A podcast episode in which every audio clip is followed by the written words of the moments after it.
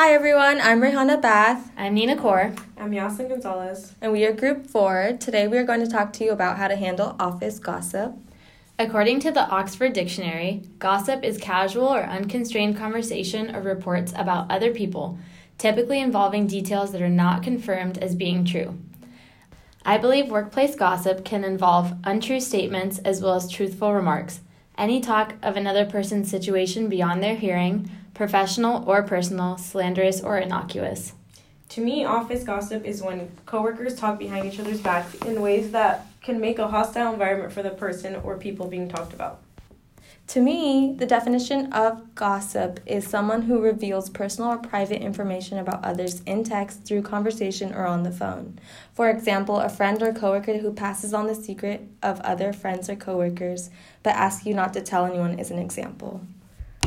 A recent study showed that 21% of people regularly gossip at work, about 15% occasionally gossip, and each gossip session averages about 15 minutes.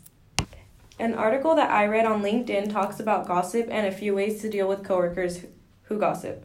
Something that stood out to me was when I it mentioned that in a workplace you need to be careful who you trust. If a coworker finds it easy to gossip about others, what makes you think that they won't gossip about you to others? Um, some steps that you can follow is do not participate, um, walk away, do not show that you are interested in the conversation. The another one is to respond to gossip with positive comments about the person um, or people being talked about, or simply just trying to change the subject. Another step is to avoid the gossiper. If you notice that someone gossips a lot, try to avoid having interactions and conversations with them. Um, another important thing is to know the definition of gossip.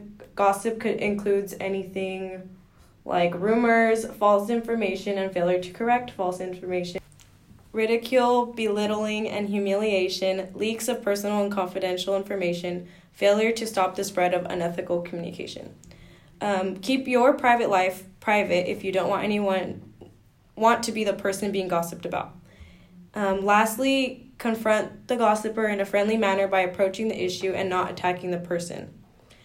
I personally have dealt with having to confront someone, and it was really hard to be friendly about it. But I texted them and told, told them that I wasn't mad, but that I would appreciate it if they didn't talk about me to other people at work.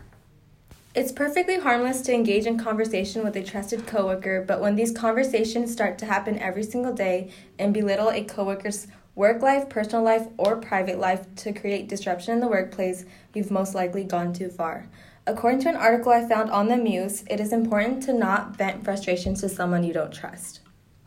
When you start sharing your thoughts on people in the office, the rumor you heard about someone in your department, or the status of your recent job search, you become an accomplice, giving your coworkers an opportunity to use you as a source or even spread your own personal business around the office.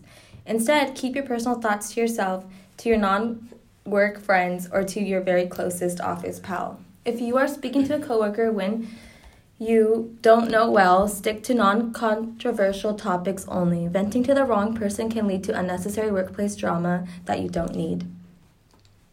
Second, it is crucial to learn to identify trigger situations and topics. It's beneficial for you to train your ear to hear when gossip is about to come your way so that you can be better prepared to vo- avoid it. If you've already been toeing the line, think back to any of the times you were on the receiving or delivering end of this conversation.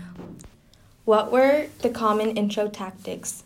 Be on the lookout for these so that you can be ready to divert it. If a colleague comes at you with the old, I'm going to tell you something, but you can't tell anyone else line, that should be your cue to respond with something like, Well, you probably shouldn't tell me at all then, or I'm not the best at keeping secrets.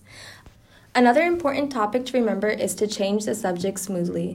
What office gossip needs is a captive audience. Don't let the audience include you. Regardless of the topic at hand, there's almost always a way to lead the conversation to safe waters.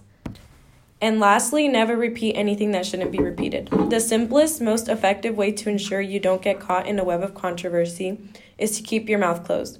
File the information away in your mental safe deposit box and carry on with your day. There is no reason it needs to go any further, at least not on your watch. Gossip at work can result in low confidence, reduced positivity, and even disciplinary action. What's important to remember is that it's not often not, it's often not what you say, but who you say it to. We don't condone this kind of talk in the workplace. But if we're being realistic, it's safe to say that it's nearly impossible to never talk about someone else's business. But the safest way to avoid getting caught up in the office gossip, other than avoiding it altogether, is to be extremely careful about who you share anything with in the first place. Now, we have to consider the upside to office gossip. Informal conversations can serve as a function as a functional purpose if it's not meant to be hurtful or malicious. Um, the functional purpose of gossip will allow inform- will allow formation of alliances, socialization, connection, and providing each other with perspectives on situations that you might be facing. A study published in the Journal of Applied Social Psychology shows that gossip can actually motivate people to follow group norms, like work harder in a professional setting. After interviewing 121 University of Amsterdam undergraduates to analyze their motives for gossip, Researchers found that water cooler chatter can be used to warn colleagues about lazy coworkers and even influence slackers to start pulling their weight. So while we wouldn't recommend full-on dish sessions with your office pals at least during work hours, you may not need to completely avoid listening to in listening in on work-related gossip. If anything, it could help keep you motivated to continue kicking butt at your job. However, where do we draw the line? We may never be able to stop people from talking because talking is human nature. It's a way for people to connect, but there's a line to be drawn. Just where do we draw this line? We draw this line where safety is a concern, when issues of harassment are involved, and if somebody feels that they are being talked about because of their sex and race. To end this podcast, we'll leave you with one last piece of advice. If you are a listener, you are a co narrator to the gossip. Thanks, Thanks for listening.